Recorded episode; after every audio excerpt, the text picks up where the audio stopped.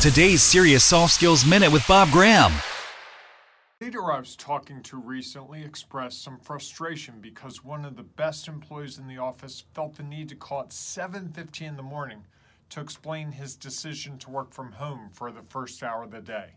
Not a big deal. The employee is on call 24 hours a day and accomplishes everything asked with finesse and determination.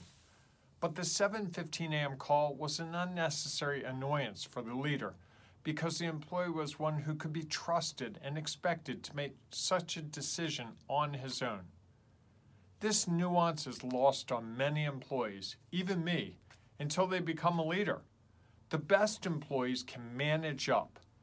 They know the whens, whys, and hows of what information to share with their leader that is necessary for that person to know so they can do their job better.